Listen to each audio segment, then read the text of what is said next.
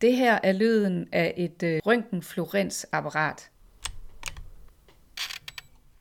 Og hvad kan man bruge et røntgenapparat til på et museum? Det får du svar på i udstillingen Magtens Grundstof længere ind i historien.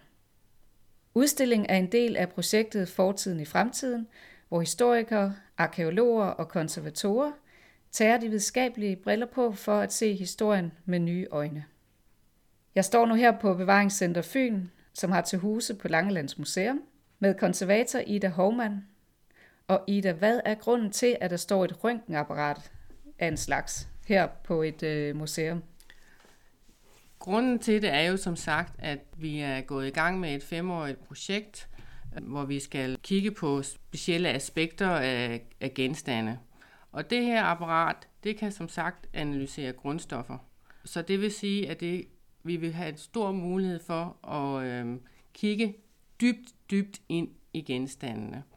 Og når du siger, at I vil kigge dybt ind i genstandene, hvad mener du helt konkret med det? Det mener jeg, at vi er alle sammen, museumsgenstande, du og jeg, er alle sammen lavet af grundstoffer. Og det, den her maskine, den kan simpelthen gå ned og kigge på det, man faktisk kan sige er de individuelle byggesten. Man kan for eksempel se, om noget er lavet af guld. Man kan se, om noget det ikke er lavet af guld, fordi der måske er nogle andre grundstoffer til stede. Så vi beskæftiger os simpelthen med byggestenene af genstandene er lavet af. Men når jeg tænker røntgenapparat, så tænker jeg jo, at jeg har været forbi sygehuset og fået taget et billede af min hånd, og var der en brækket finger. Kan du prøve at fortælle lidt mere om, hvordan fungerer sådan et røntgenapparat i forhold til de ting, som I har med at gøre? Her der får vi jo ikke et billede. Her får vi i stedet for det, vi kalder et spektre. Og på de her spektre, der er sådan nogle toppe, eller peaks, som man kalder dem, og det er dem, der viser, hvor de enkelte grundstoffer er. Så det er simpelthen den måde, det foregår på. Det er altså ikke et billede, man får, men man kan få en liste, eller man får sådan et spektrum ud, så man kan se, hvad der er til stede i et bestemt materiale. Det, der jo er særligt ved den her maskine, det er, at den er ikke ret stor. Den kan vi faktisk tage med os rundt også. Man kan tage den med og analysere også større ting, som ikke er flytbare.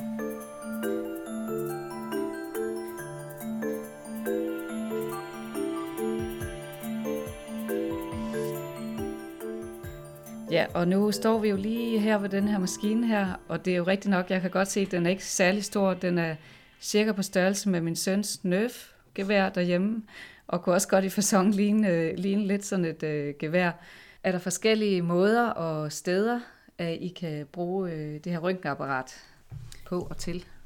Ja, det er der jo. Netop fordi, at det er en bærbar version, så betyder det faktisk, at vi kan tage den med ud i det, vi kalder at tage den med ud i marken, selvom det betyder ikke nødvendigvis, det er en mark, men vi kan tage den med ud på museerne, og vi kan bruge den på større genstande og ting, som vi nødvendigvis ikke kan få herind på bevaringscentret. Og som du kan se, når vi bruger den her, og så vi bruger den en stor del af tiden, så står den i en stand, og så kan man analysere for det meste mindre genstande.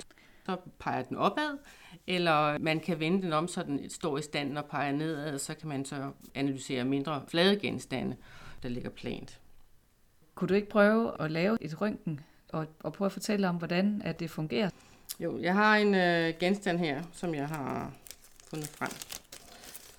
Og nu kan vi jo så prøve at se, hvad tænker du om det her materiale, når du ser det? Det ligner lidt et gammelt stykke træ, hvor der sidder nogle stykker guld på. Det er faktisk en rigtig, rigtig fin beskrivelse. Det er nemlig det ligner. Det her, det er et stykke arkæologisk materiale, kan man sige. Det er fundet i en arkæologisk udgravning. Men jeg putter det som sagt ind i det, vi kalder XRF'en. Der er et låg på, og det er jo fordi, man skal beskytte sig mod røntgenstrålerne.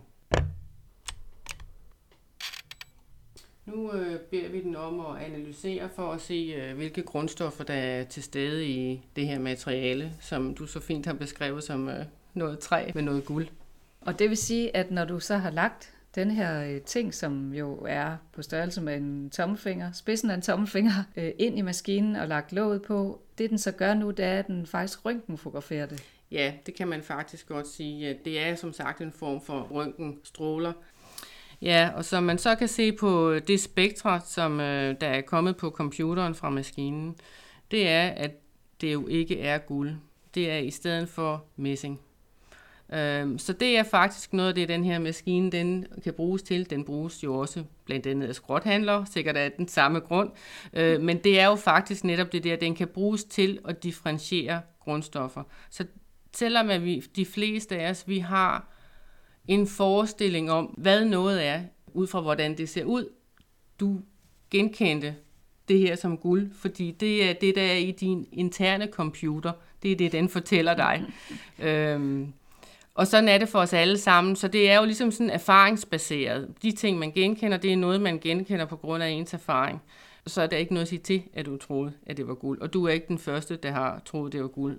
Arkæologer tror også af jer til, når de finder den her type genstand, at det er guld. Så som sagt, så er det meget forskelligt. Og det er jo så det, den her maskine den er rigtig god til. Den kan hjælpe os, fordi at den har en anden form for erfaring, fordi den har rigtig, rigtig, rigtig mange spektra fra de her forskellige materialer, grundstoffer lagt ind i sig, så det er den måde, at den genkender ting på, og det den som sagt genkendte her, det var kobber og zink, som så er messing. Og hvordan er det, den her genstand, er den fundet i jorden, og er det mest ting, der er fundet i jorden, som I går ind og undersøger med det her slags røntgenapparat, eller er det også genstand, der bliver fundet andre steder? Det kommer ikke an på, hvor genstanden er fundet. Det kommer an på, hvilke spørgsmål man ønsker at adressere. Hvad er det, man ønsker at finde ud af?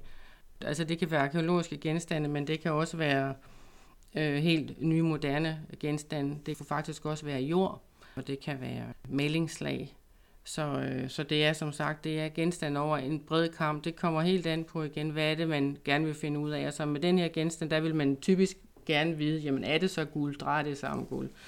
Men det kan faktisk være mange forskellige ting, at man undersøger. Det kan også være noget med noget, der er nedbrudt. Det ændrer sig meget, når tingene de bliver nedbrudt, for eksempel i jorden.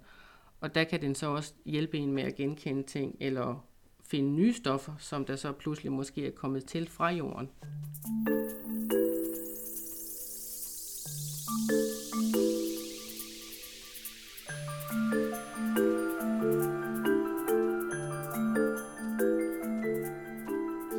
Du nævnte, at selv arkæologer nogle gange kunne tage fejl. Har du nogle eksempler på det? Ja, det er jo ikke kun arkæologer, der kan tage fejl. Det kan konservatorer sandelig også, og det er faktisk derfor, det er rigtig, rigtig rart at have den her maskine, fordi den kan bekræfte eller afkræfte ens teorier eller hypoteser. Men jeg har et konkret eksempel, for på et tidspunkt gravede man i Svendborg for 40 år siden. Og mange af de genstande, som blev fundet på det tidspunkt, de er på fundsedlerne beskrevet som værende guld eller guldblik eller forgyldte. Og der har analyser så senere vist sig, at det handler så desværre ikke om guld. Det handler også om messing, nøjagtigt som den her genstand, jeg lige har analyseret her sammen med dig, som er fra en senere udgravning i Svendborg. Og det der simpelthen er i det her tilfælde, det er, at fundomstændighederne, forholdene i jorden, de har været af en sådan karakter, at materialet det bliver ved med at se nyt ud faktisk, og derfor skinner det ligesom guld. Sørens også. Ja, men nogle gange så må man også glæde sig over netop det der med, at man så faktisk får bekræftet, eller som sagt afkræftet de der hypoteser eller teorier, man har. Så det, at det var messing alt sammen, det i hvert fald for mig, det var simpelthen lige så spændende. Det her guld, som du undersøger nu, er det med på den her udstilling? Ja, der er adskillige af de her genstande med, som vi så har identificeret som værende messing, og som har faktisk været pyntegenstande, eller det man måske i vores dag kalder pling-pling, som man har påsyet dragter for at se bedre ud. Og måske også for at få mere magt, eller hvad? Netop. Det kan sandelig i hvert fald for at virke mere magtfuld, eller for at virke rigere. Den her udstilling, som jo er en del af det her 5-årige projekt, Hvad er formålet? Hvad vil I gerne opnå med denne her udstilling? Det, som vi ønsker, at folk de går hjem med, det er en forståelse for, at humaniora og naturvidenskab, fagene de beriger faktisk hinanden. Vi bliver meget, meget klogere, når vi står på begge ben, om man så må sige, i stedet for kun at stå på det ene ben.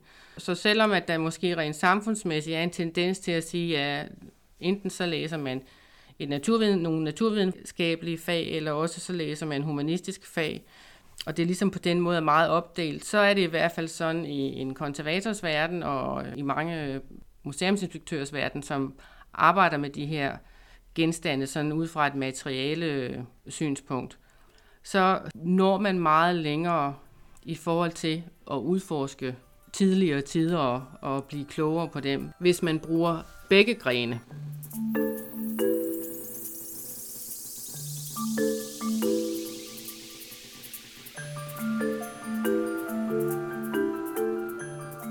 Bag projektet Fortiden i fremtiden står Bevaringscenter Fyn, Østfyns Museer, Øhavs Museet Faaborg, Svendborg Museum, Ærø Museum, Marstals Søfarts Museum og Langelands Museum. I løbet af 5 år laver de i fællesskab 5 vandreudstillinger, der fortæller om ukendte eller usynlige sider af udvalgte genstande fra deres museumssamlinger. Udstillingen Magtens Grundstof længere ind i historien kan opleves på Østfyns Museer, Øhavs Museet Faaborg, Svendborg Museum, Ærø Museum og Langelands Museum. Udstillingen åbner første gang den 5. december 2019 på Tolboden i Katteminde, som er en del af Østfyns Museer. Projektet er støttet af Augustinusfonden, Knud Højgaards fond, Albanifonden, Becket-fonden og Åge og Johanne-Louis-Hansen-fonden. Det var konservator Ida Hågmann, der fortalte. Mit navn er Alenette Nakstrup-Jensen. Tak fordi du lyttede med.